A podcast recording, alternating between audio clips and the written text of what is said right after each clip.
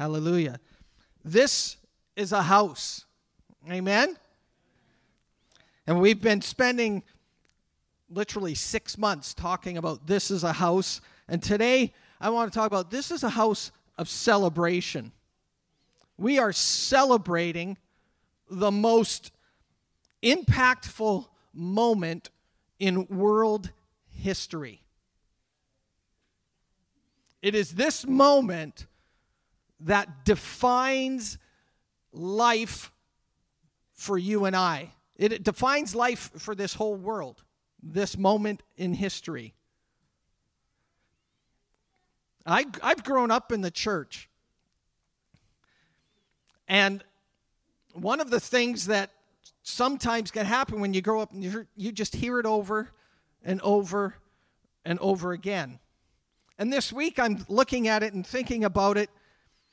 And you say, gee was Pastor, you're like 50 years old. Just say 50. You don't have to put the number behind the zero. Just, you know, like I'm in my 50s. That's that's all you have to say. You don't have to say the exact number. But like I'm in my 50s and I'm sitting there going, he actually died. Like sometimes when you're in a Sunday school or you grow up, sometimes you read the story and you just flip to the next page. But he actually went to the cross. And as I was reading the scriptures this week, there are scriptures where it says his spirit was in agony. When he went to pray, he said, Father, if there could be another way, but nevertheless, not my will, but yours. And it said he had drops of blood, sweat drops of blood. The intensity of what he went through, I don't want to sugarcoat it or make it less impactful. He literally died, he gave his life for you and me. We read about it and we go, well, yeah, but I know he rose from the dead. But at that moment, those people that were there weren't looking at three days ahead. They were looking at that moment and they were like agonizing. And then three days later, they went and they saw the stone rolled away and it changed. And all of a sudden, things started to click. And they remembered, oh, this is what he said. Oh, this is what happened. And, and things started to fall into place. This morning, we are celebrating our King. Our King is alive. He died, but it says in the Bible and in history, there is recorded events in history that they saw him after he died risen again. And he gave himself proof to his disciples and to those who followed him. It was like, I think, 50 days or something to that effect that he would come and he would meet with them. We don't serve a king who's dead. We serve a king who's alive, who actually conquered death. You and I do not have to fear death. Don't fear death. What I have found is this life is not everything. I might live here 80, 90 years, as long as you can bear me. But I will live here for many years, but my eternal home and my real home is with the King. And what I have found is when I have a life or a mindset that realizes I don't live just for today, but I live for eternity, it changes my decision making. Now, it doesn't mean, I'll be honest, I enjoy this world. I enjoy the flowers. I enjoy the colors. I enjoy the smells, except in the springtime in the farm. But otherwise, I enjoy the smells. I enjoy creation. I enjoy the. I mean, we have one of the most beautiful vistas that you can have. We drive along the freeway and we're surrounded by gorgeous mountains. I mean, that's beautiful. But heaven's going to be even better.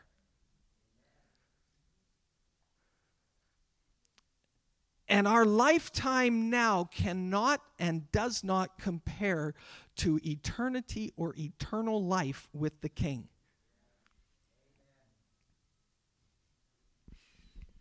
That wasn't even my sermon. Now, we've been talking about this as a house, and I want to I want to celebrate the King today. I am so thankful that I serve a God who gives me hope. I serve a God who has a future for me. I serve a God who gives me more than just what I need to get by. The king I serve meets everything that I need and then has more. And not only that, but he meets the need for whoever calls on him. He doesn't go, oh, gee, I hit my quota. I'm good for like 375,218. And sorry, you're 219. I'm sorry. No, he is good enough for beyond what was ever needed. And as we celebrate the cross, what, what I'd like to, to bring to our attention is the focal point of the cross. And when I talk about the cross today, I'm not just talking about just the cross, but I'm talking about the events that led up to the cross. The pa- they call it the Passion or the Passion Week, and then there was three days after the cross where he woke from the dead. He rose from the dead, and in those three days that he was dead, he didn't just lay in the tomb, but he went to hell and he grabbed the keys of life and death, and he said, "No, I rule." And he took those keys and it says he led captivity captive. I mean, we, I talked about last week, Hollywood can't even paint this picture. Hollywood can't paint the picture of how amazing our King is. And what it does is, when you read the Bible, what you find out is in the Old Testament, things point towards the cross. They point towards the cross, towards what Jesus was going to do. The whole thing in the in Genesis, Exodus, Leviticus, Numbers and Deuteronomy, the first 5 books of the Bible where it established the tradition or the the law, it's called the law and it established the way people lived and the way they approached God in the Old Testament before Jesus came. And those things were pictures or symbols or images of Christ. For instance, the word Passover, which we celebrate, was where they put the blood on the door and they put it on the top of the door, uh, the header across the door. And God said, Listen, when I pass over you and I see the blood of the lamb, I will not kill. But those people that did not have the blood over their door, that there, there was death. But those inside that house were protected by the blood. And that was a picture of the blood that Jesus would shed for you and I. The feasts and all the celebration that the children of Israel had in the Old Testament were pictures of the best and the most complete feast, and that was Jesus. And he fulfilled those feasts. He fulfilled one after another after another. And if you read in Hebrews, it says that Jesus became our high priest. And in the Old Testament, the priest would pray for the people that had committed sins. And you'd come, and every year, you brought sacrifices and every time and you were always aware that you were falling short and you were always aware because you had to bring something. You had to bring a, a lamb, you had to bring turtle doves, you had to bring something. If you had a sin offering, a trespass offering, and you brought them forward, and the priest would pray over them, they sacrifice them, and then you would be cleansed from it and you would be free of it. But then you'd have to do it again. And you were never really free of the condemnation because we were, as people, if you realize it, we are constantly tripping up. We're constantly tripping up. And you say, well, that's the people out there. No, that's you and me. Sometimes the worst things we can do is to each other. And, and in the Old Testament, they were constantly tripping up, falling short, and they had to come year after year, month after month to present an offering to come before the priest, and the priest would accept the offering and they would be cleansed, and their guilty conscience would be at least relieved for that time. But then they'd go home, and if they made a mistake and they trespassed, they'd have to do it again. Jesus came and he took all of that in one sacrifice 2,000 years ago, and it was enough for eternity. And the picture in the Old Testament, picture of him who is the best, who is complete, who is whole, and he satisfied it once and for all. That's the king I serve. So when you read in the Old Testament, it points towards this cataclysmic. Uh, I knew I was going to have problems with that word. Cataclysmic. This big event this huge event. Everything points to it. And then you see, as you read Matthew, Mark, Luke, John, and the New Testament, what happens is it points back to the completed work. My brother and my sister, everything you and I can hold on to is found in the work of the cross. Don't add anything to it and don't take anything away from it. But celebrate everything that he accomplished. When he was on the cross, he said these words It is finished. And my sermon's not finished. But he said, It is finished. And when he said it in the Hebrew, in the language of the day, it meant paid in full. He paid the price for David in full on the cross. He paid the price for each one of us here on the cross. He paid the price for everyone in Langley, Mission, Abbotsford, Chilliwack, and beyond. He paid the price once and for all. And he said, It's paid in full. And as I meditate and as I think about God and as I sit down and I just contemplate what He's done, I go back to the fact that I serve a king who gave everything he had so that I could have everything he has. And this cross, we may wear it as a necklace, we may have it as a steeple in churches, but it is more than just a symbol, it is a picture of the sacrifice of the king. In the Old Testament, it points to it. In the New Testament, it points back to it. So everything that I, as a person, can hold on to, I find because of what Christ did. So, in other words, my forgiveness of my sin is because he paid the price for my sin. So I can walk in freedom of sin.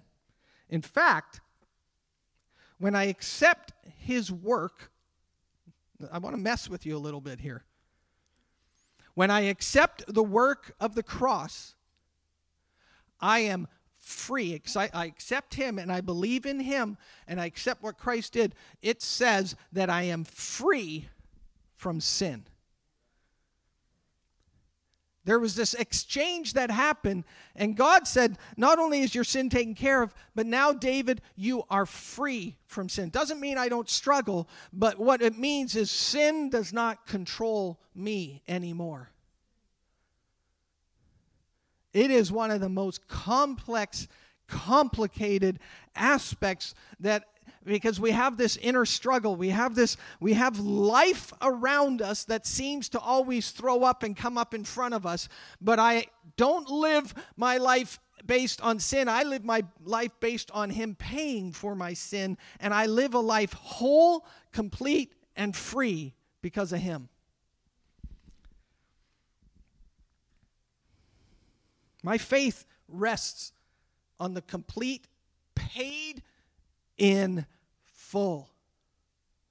Everything that you and I may struggle with, everything that you and I may have to try to deal with and in life and trying to get over some of the frustrations, whether it's a frustration in a relationship, whether it's a frustration in purpose, whether it's a frustration in my career, whether it's a frustration in finances, whether it's a frustration in health, it does not matter. Jesus paid the price once and for all, completely and wholly, so that you and I can live a new life.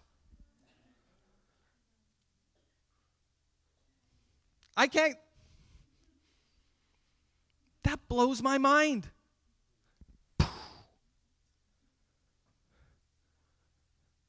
He is so good. He's so good. It says in Romans, I've got a few verses from Romans, but in Romans 5, verses 6, verse 8, and verse 10, it gives three different descriptions for you and I. And it starts with, in that passage, he says, you know, talking about Jesus, and he says, for somebody that's good, ah, somebody might die for them. Hey, maybe for somebody that's right, somebody would give their life for them. And then he says, but while you and I were helpless, he died for us. While we were helpless. Then he continues on and he goes, yeah, while you're helpless. And he goes, Oh, by the way, not only while you were helpless, but while we were sinners, contrary to him, breaking the rule, stepping over the line, missing the mark. We were not good enough to do it on our own. While we were in that capacity, which is we were born in that capacity, he says, while we were in there, he died for us. And then he continues another verse later, two verses later, he goes, Oh, by the way, while you were enemies, he died for you. In other words, there ain't nothing good in me that can make it right. I'll use bad grammar just to say that he saved me and now I can use good grammar. There ain't nothing good in me that satisfied or made amends but it was the complete work of Him. While I was an enemy, He died for me. I'm, I'm so thankful for Jesus. I'm so thankful for God. Because left to myself, and if I could put in parentheses, and left to ourselves, parentheses, we ain't good enough. We can't figure things out. The last two years has been a pretty good example of that. We can't figure it out. But by the grace of God, when we're desperate, when we're unable, when we're incomplete, when we're frustrated, when we're banging our head against the wall, when we're kicking the wall, when we're putting our fist through the wall, when we're screaming, when we're frustrated, when we're using words we shouldn't use, in all of that state, He still loved us enough to say, I died for you so that you could live with me. While we were sinners, if you read in I, I wrote down these four chapters Math, uh, Romans 5, 6, 7, and 8. No, I'm not going to preach and read all of them today, this morning. I've only got 7 minutes and 23 seconds counting down. And it counts down fast. You might not think so, but when you're up here, it goes fast. But I went through there and I, I wrote down 16, 17, 18 different things. So I want to read some of those to you. And if you want, you can come and see me later and I can show you where they're found. But he gave us a free gift compared to the transgression. The transgression demanded something from us. And he came and he says, I've got a free gift for you. I want to highlight the work of Jesus. It says in Romans 5:21, as sin had reigned in death, so now grace reigns through eternal life via or because of Jesus Christ our Lord. You and I, the moment we accept Christ as our Savior, we pass from death into eternal life. Eternal life doesn't start when I die. It started when I died to sin. When I accepted Christ, I became dead to sin, and it changed my address, it changed my future completely. I live right now in eternal life. I live right now with my heavenly home in picture and in perspective. It says in Romans 6 7, Romans 6 8, and Romans 6 22, he who is dead is freed from sin and alive with Christ. And then it says in Romans 6 10 and 11, he died, he really died so that we could live. What an exchange. There's an exchange that happens at the cross that does not happen anywhere else in the history of Christianity or in the history of the world. There is an exchange that happens that the king, the creator, who walked among his created, gave his life so that his creation and his creatures, the ones he created, could have a new life in him.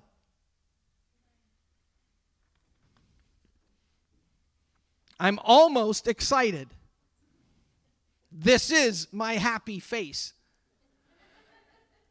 Because of what Jesus did, I can face tomorrow. Because of what he did, I live the future that is eternal, that has no end, does not diminish, that only gets better.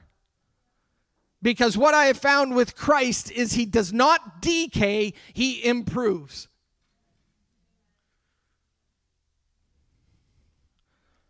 Says in Romans 6:14, sin is not my master, but grace has become my lead. I live under a whole new set of rules. You live under a whole new set of rules. It's the rule of grace, the law of grace, which is his empowerment to live a life pleasing to him. It's a life of favor. It's a life of goodness. It doesn't mean we don't have struggles. Please don't misunderstand me. But because I have struggles, I have grace, and His grace is sufficient for me. I don't know how I would do life without His grace. Because I've faced some things that I've looked at square face, eye to eye, that have been overwhelming that have been depressing, that have been sad. And all I can say it's because of his grace, his strength that I can face tomorrow. It's not because of me, it's only because of him. It's because of his work and his gift on the cross that he gave his life and he says now i will let you have the life i have which is a life of overcoming is now your life to live.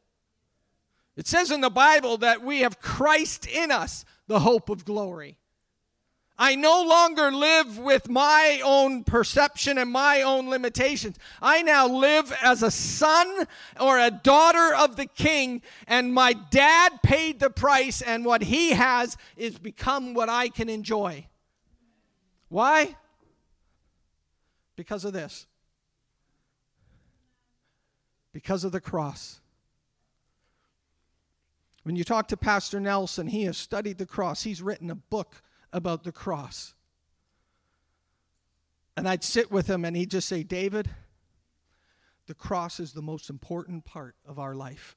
It's the most important part that we can ever experience. We've got to understand what Christ did at the cross because what Christ did at the cross is he defeated sin.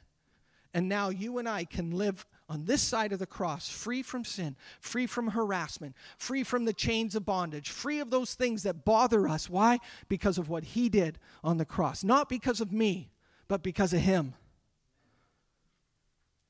I am so happy and thankful for my King.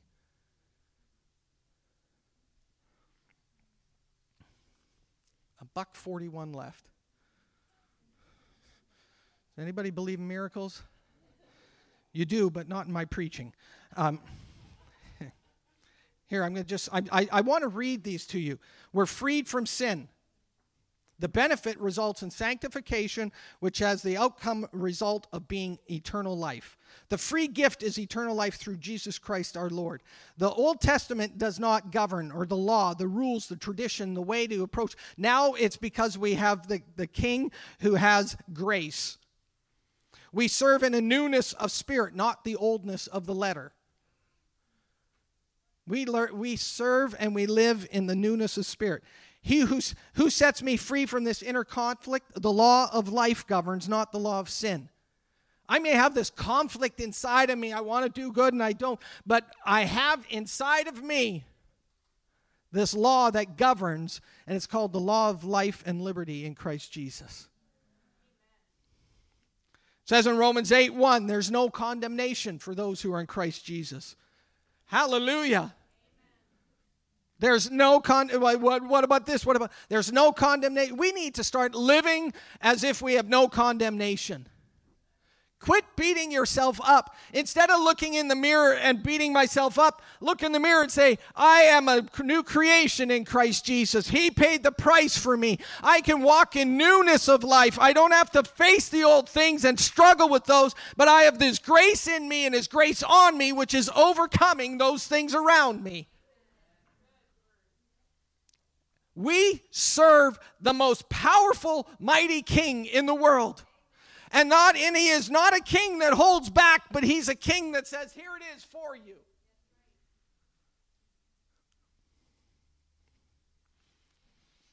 Now, I'm out of time, but I'm going to keep going. The law of the life the law of the spirit of life in Christ Jesus has set me free from the law of sin and death. Jesus beat sin and death when I was unable to do that. The spirit of him, listen, listen to me. This is my end one. I'll stop here. Thank you for not saying hallelujah. But I smell hot dogs. I'm now in competition.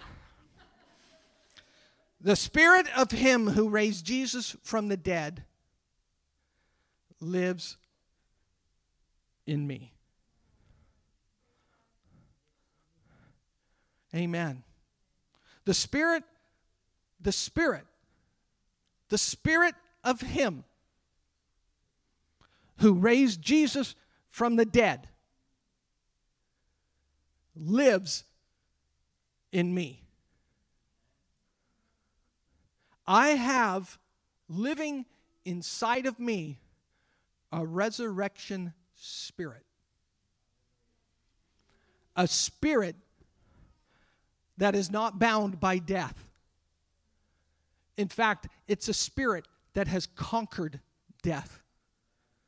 I have living inside of me. You have living inside of you as a believer and as a follower, as a learner of Jesus, as somebody who says, I put my life and my trust in Him.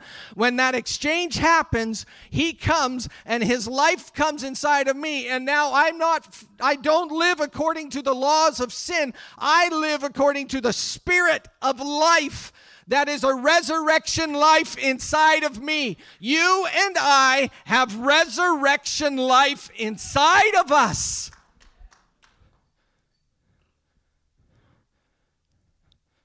Hallelujah. That was my crescendo.